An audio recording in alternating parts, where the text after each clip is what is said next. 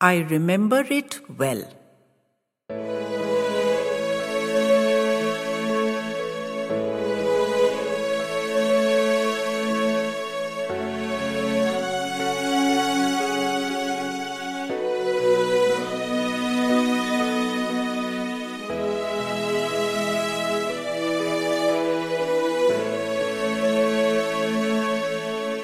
The two old men sat together in the first row, looking delighted. I'm going to call them Mr. A and Mr. M as a thin veneer of anonymity since they are well known. They were both in their 90s and didn't often attend corporate events anymore. Sons, daughters, grandchildren, and a sprinkling of distant relatives all pulled their weight now. But these two old men had been there at the start, and if it weren't for them, there would have been nothing to celebrate 60 years off. So they wore their garlands with pride that day and enjoyed the attention. A pudgy, middle aged man approached them smilingly. He was evidently sensitive to the frailties of advanced age, for he introduced himself immediately.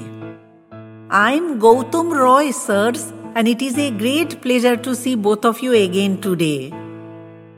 Mr. M marginally more spry, stuck out his hand immediately.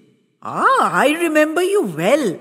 You were the young fellow who ran the Britannia account. You've put on a lot of weight, my man.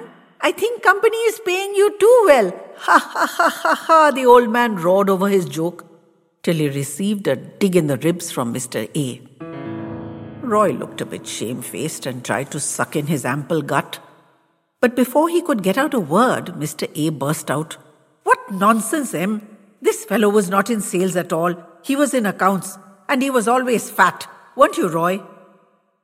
Poor Roy had gone red from holding in his tummy, but humbly acknowledged, You are absolutely right, sir. I am still in accounts, and I was always on the heavy side, as you say, sir.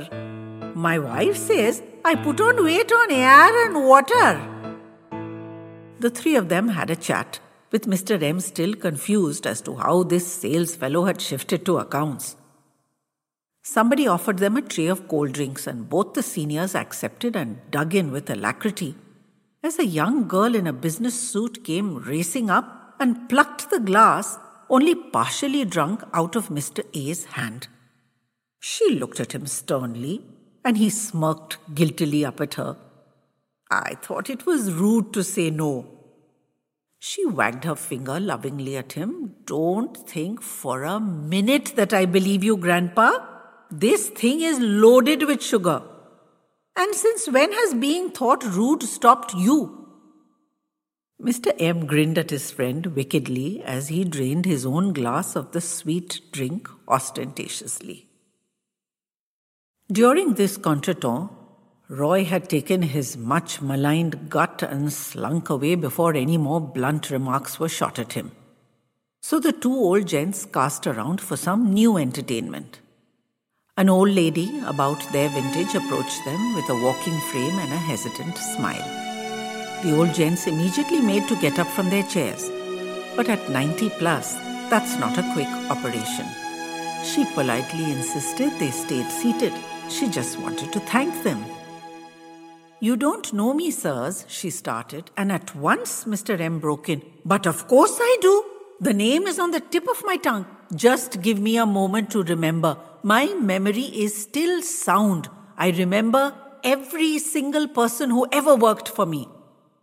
But the old lady was shaking her head. I never worked for you. It was my daughter, Nirmala. Mr. A gasped with breathless laughter as he enjoyed his buddy's discomfiture. He always says he remembers everything well, even the things that never happened.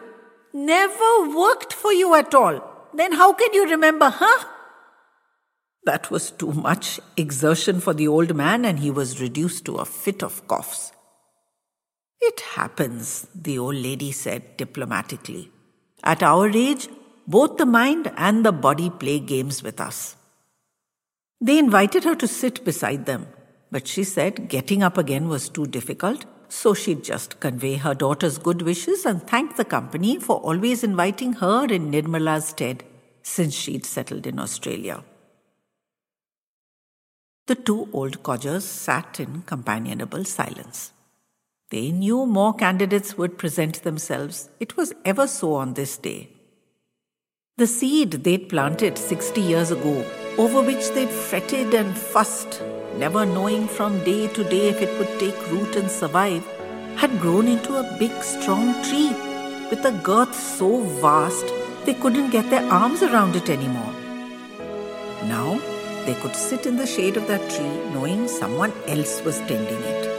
That they only needed to enjoy its fruits and be thanked for planting the seed. An energetic woman with her hair severely knotted in a tidy bun bustled up to them, a gaggle of young things flocking like goslings behind her. You better not let me down in front of these kids, sir. Tell them how many times I saved you from disaster. She had a friendly, familiar manner, and both the old men beamed at her. No one can ever forget you, Shanti. She joined us when she was younger than you kids, straight out of school, I think, when the company was still very young. But soon she had us fully in her control. Most organized person in the whole world never forgot or misplaced a single thing and always reminded us of who and what and how much and why. Even when we had two memories between the two of us, not just half, chuckled Mr. A. And they still call her for company history, and if she says it's such and such, you can be sure it is exactly so.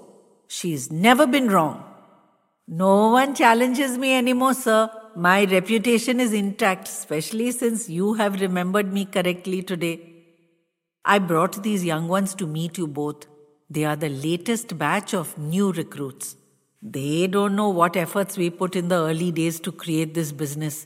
Please bless them, sir, for they are the foot soldiers of the future of this company. The two old men were delighted to receive the admiration and respect of these young things. For all too soon, this bright and beautiful day would be over, and they would go back to being just old men, not old heroes as they were here that day. Mr. M encouraged the young things. Come and visit us. We have plenty of old stories. We weathered some huge storms, didn't we, Shanti? Many's the time he and I would have drowned if Shanti had not come along with a lifeboat. Incredible woman, incredible woman. I remember those days very well and Mr. A slapped him manfully on his thigh, admonishing the kids, Don't you believe a word of it? The only thing he remembers is to say that he remembers it well. The two old friends looked laughingly into each other's eyes as Shanti led away her flock of giggling youngsters. They'd been through such exciting experiences together, she and her two old men. Age had dimmed their memory of their fantastic old days, but she was a bit younger and she remembered it all too well.